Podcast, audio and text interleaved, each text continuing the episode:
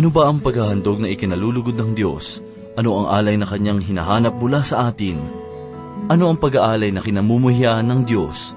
Hanapin natin ang kasagutan sa unang kabanata ng Malakias. Talatang 8 hanggang 13 at ito po ang mensaheng ating pagbubulay-bulayan sa oras na ito dito lamang po sa ating programang Ang Paglalakbay. Kulang ang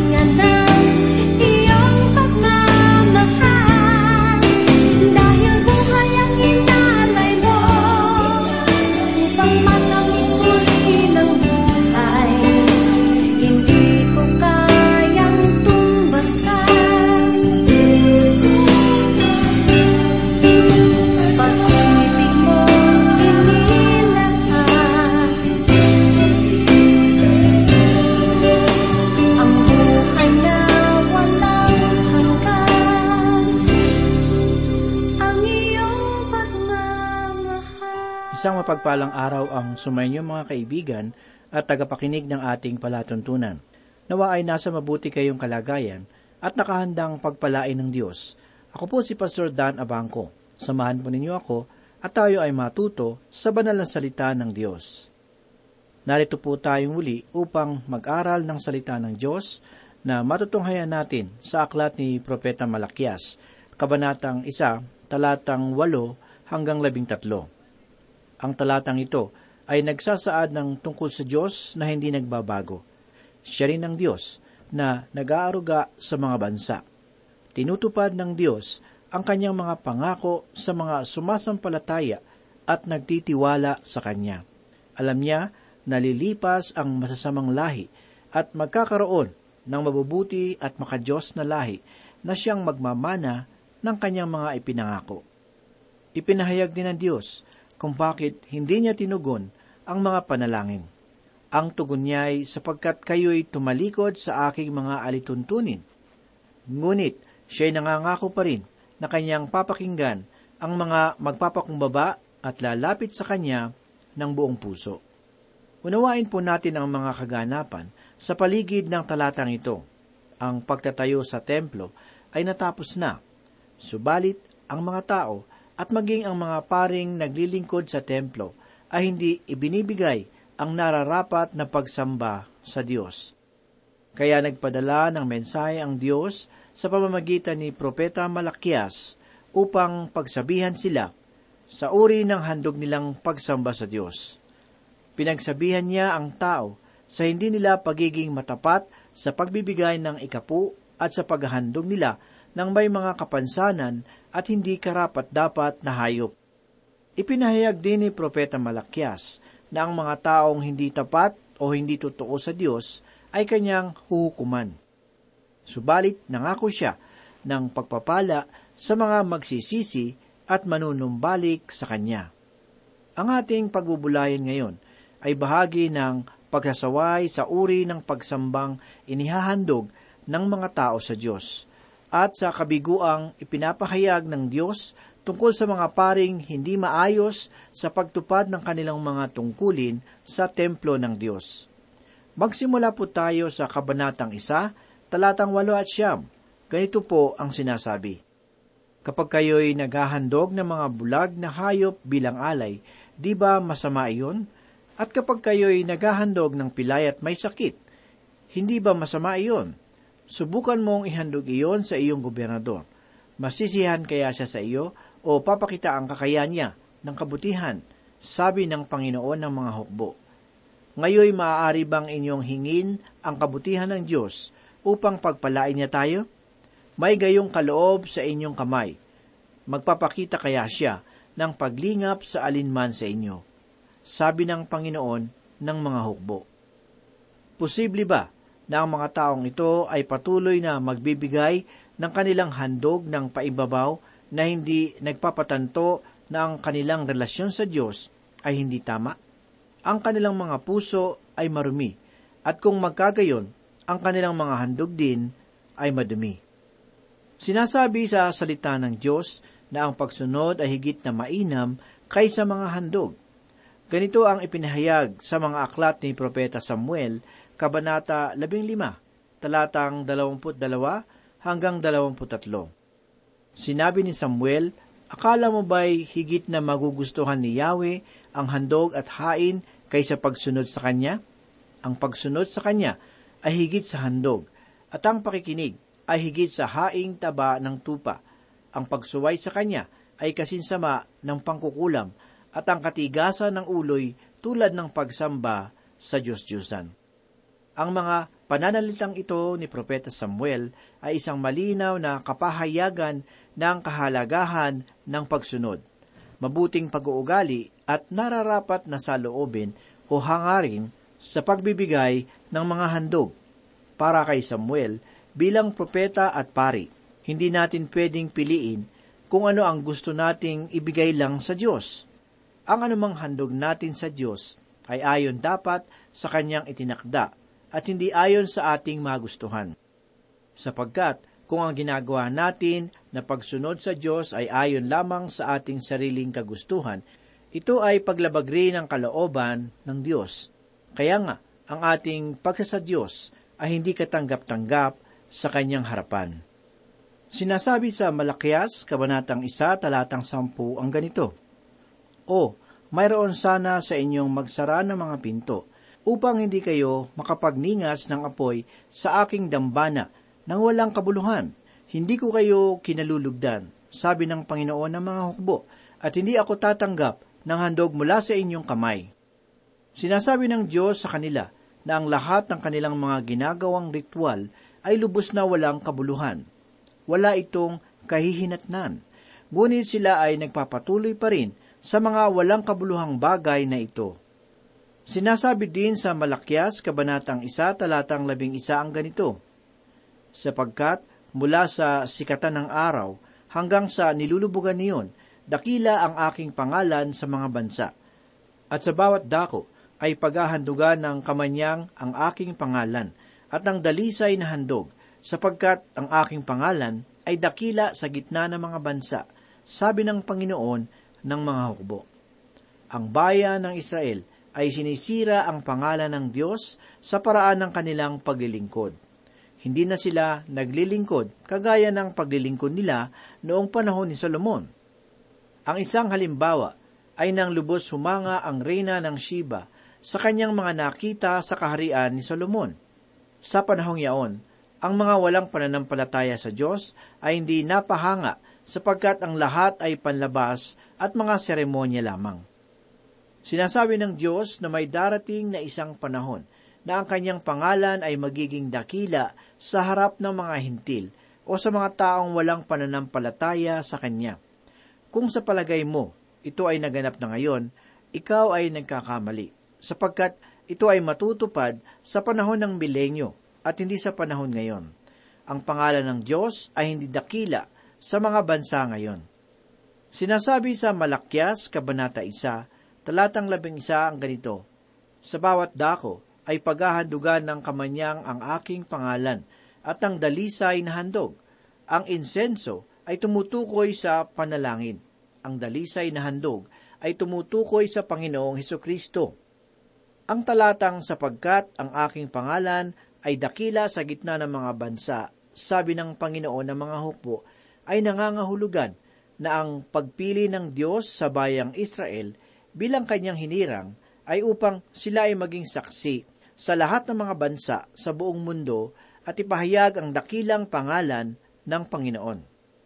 Ngunit sa Kabanata 1, talatang 12, ay ganito po ang sinasabi.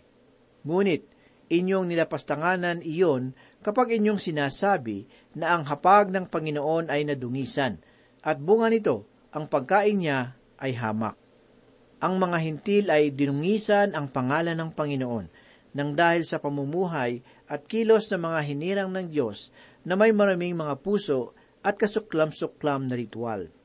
Kaya sinabi ni Propeta Malakyas sa Kabanata 1, talatang 13 ang ganito, Sinasabi rin ninyo, nakakasawa na ito, at iniaamoy-amoy pa ninyo ito, sabi ng Panginoon ng mga hukbo.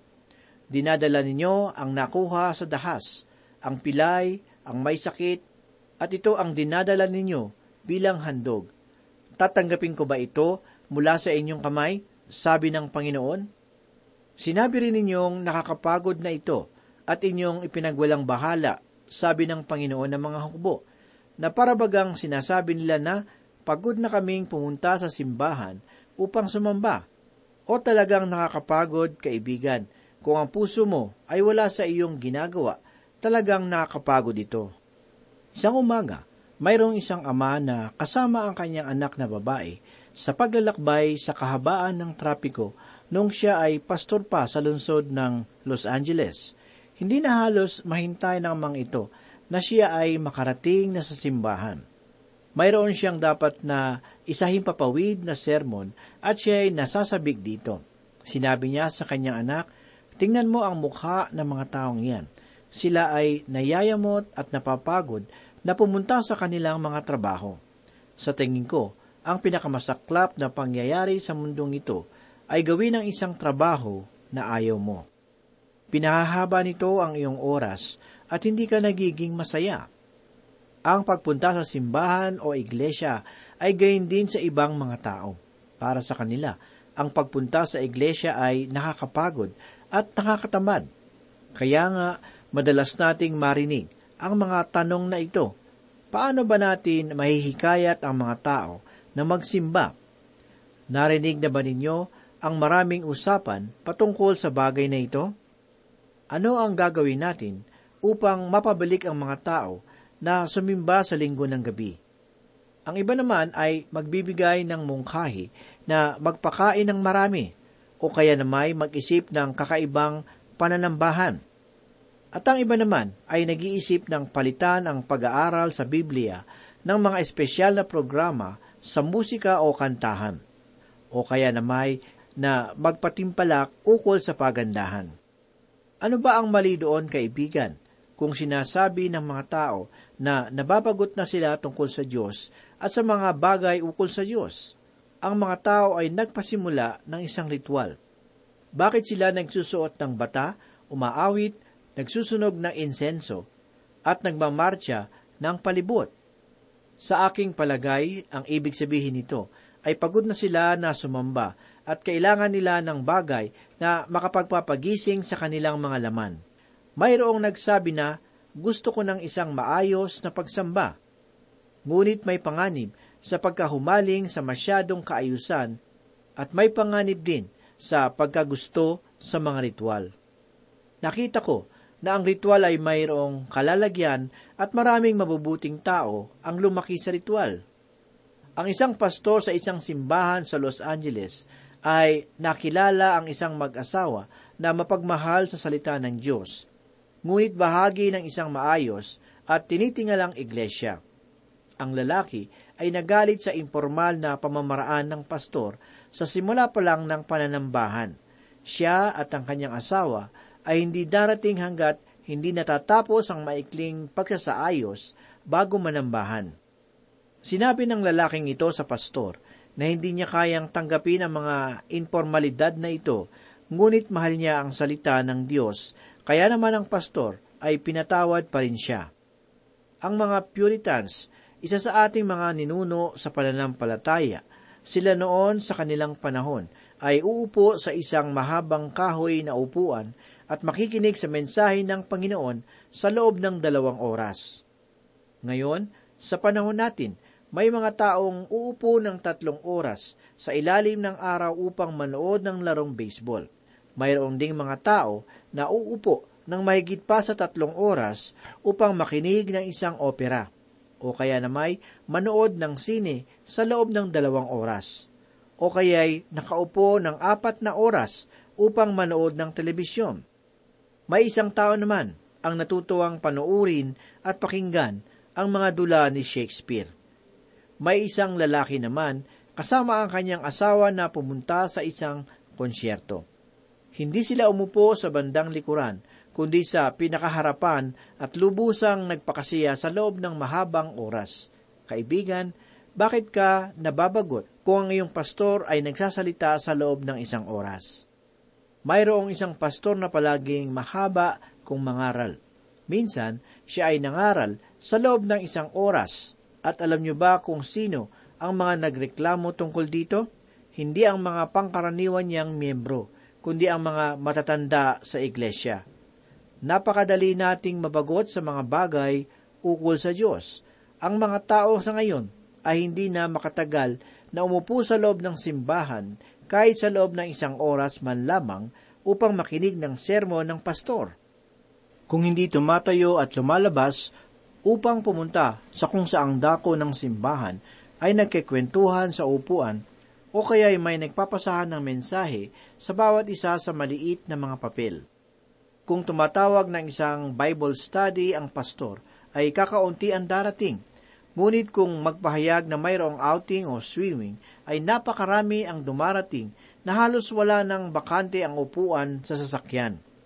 Ang mga bilang ng mga dumadalo sa prayer meeting ay lima o walo, ngunit kung sa party at kasiyahan ay napupuno ang simbahan.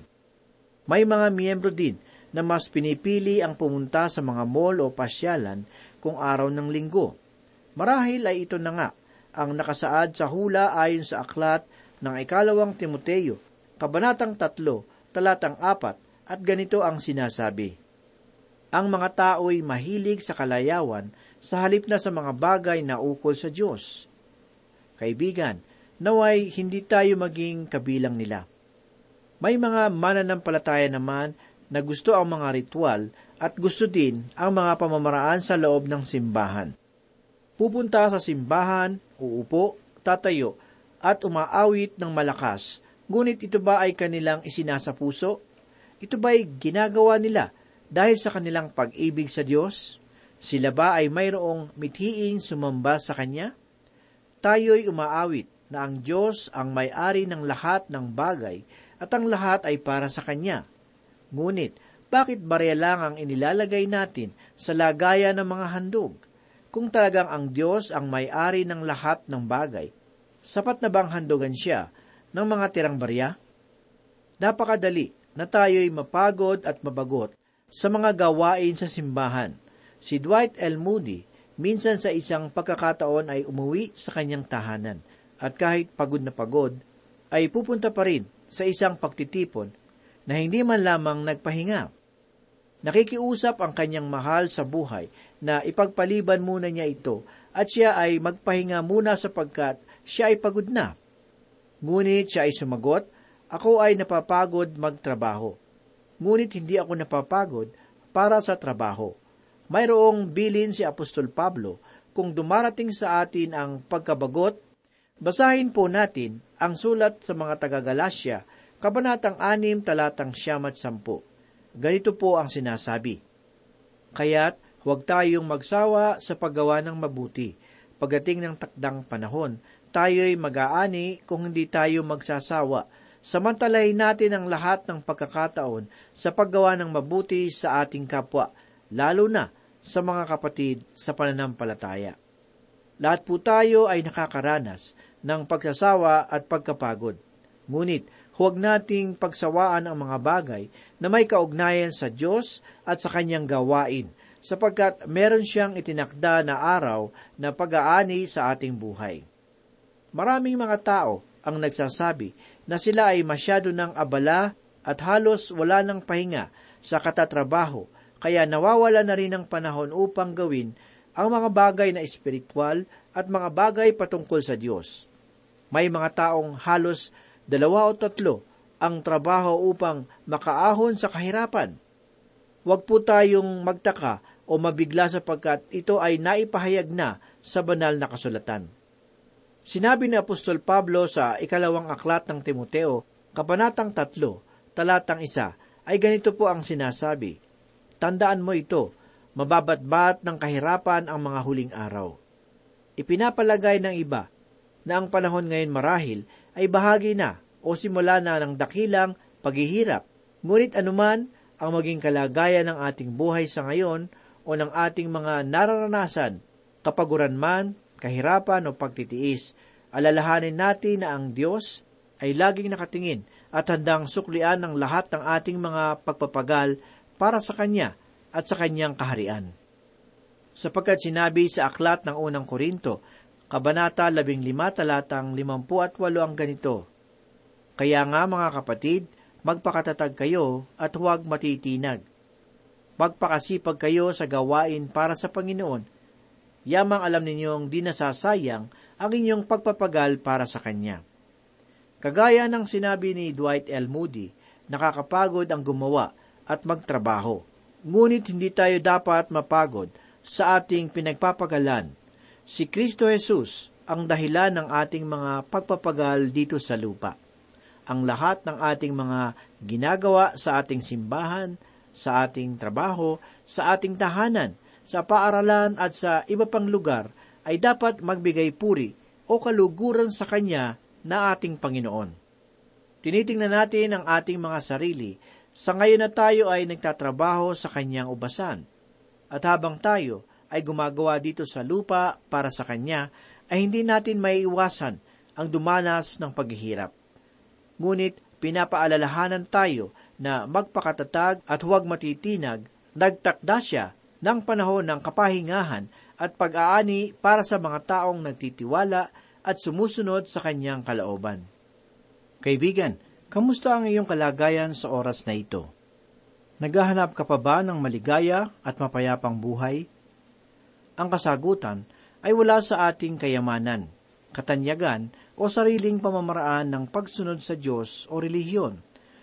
Balikan at unawain natin ang mga salita ng Diyos at harapin natin ang buhay ayon sa alituntunin at mga pamamaraan na itinakda niya para sa atin.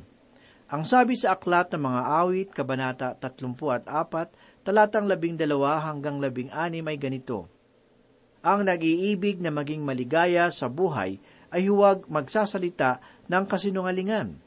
Layuan niya ang kasamaan at gumawa siya ng kabutihan. Hanapin niya at pakanasain ang kapayapaan, sapagkat iniingatan ng Panginoon ang mga matuwid at tinirinig niya ang kanilang mga dalangin, subalit kalaban ng Diyos ang lahat ng gumagawa ng kasamaan. Kaibigan, ang Diyos ay hindi nagbabago. Ang kanyang mga alituntunin at maging ang kanyang mga pangako ay hindi rin nagbabago. Kung noon ay tinitingnan at pinapahalagahan ng Diyos ang pagsunod, mabuting pag-uugali at matapat na pagsamba sa Kanya, ay ganoon din sa ngayon. Hindi natin maaaring dayain ng Diyos. May ipinahayag sa banal na kasulatan na huwag ninyong linlangin ang inyong sarili. Ang Diyos ay hindi madadaya. Kung anong itinanim, iyon lang ang inyong aanihin. ang mga nagsisikap sa laman o sa mga bagay na material lamang ay aani ng kamatayan. Ngunit, ang mga nagsisikap sa espiritu o sa mga bagay na tungkol sa kalooban ng Diyos ay aani ng buhay na walang hanggan. Kaibigan, ang bunga at ang mga nararanasan natin sa ating buhay ay palaging may kaugnayan sa ating mga ginawa at mga saloobin sa ating sarili at sa Diyos. Hindi ito dahil sa nagkataon lang o sa kapalaran. Mahalaga na tayo ay manumbalik at manatili sa Diyos anuman ang ating kalagayan sa buhay. Manalangin po tayo. Panginoon, kahanga-hanga at kapuri-puri ang iyong banal na pangalan. Marami pong salamat muli sa iyong mapagpalang mga salita, na ito po ay nagbigay muli sa amin ng kabusugan at nagpalakas ng aming pananampalataya sa iyo. Patuloy mo kaming tulungan, Panginoon, upang maging masunurin sa iyong mga salita. Ito po ang aming samot dalangin sa pangalan ni Jesus. Amen.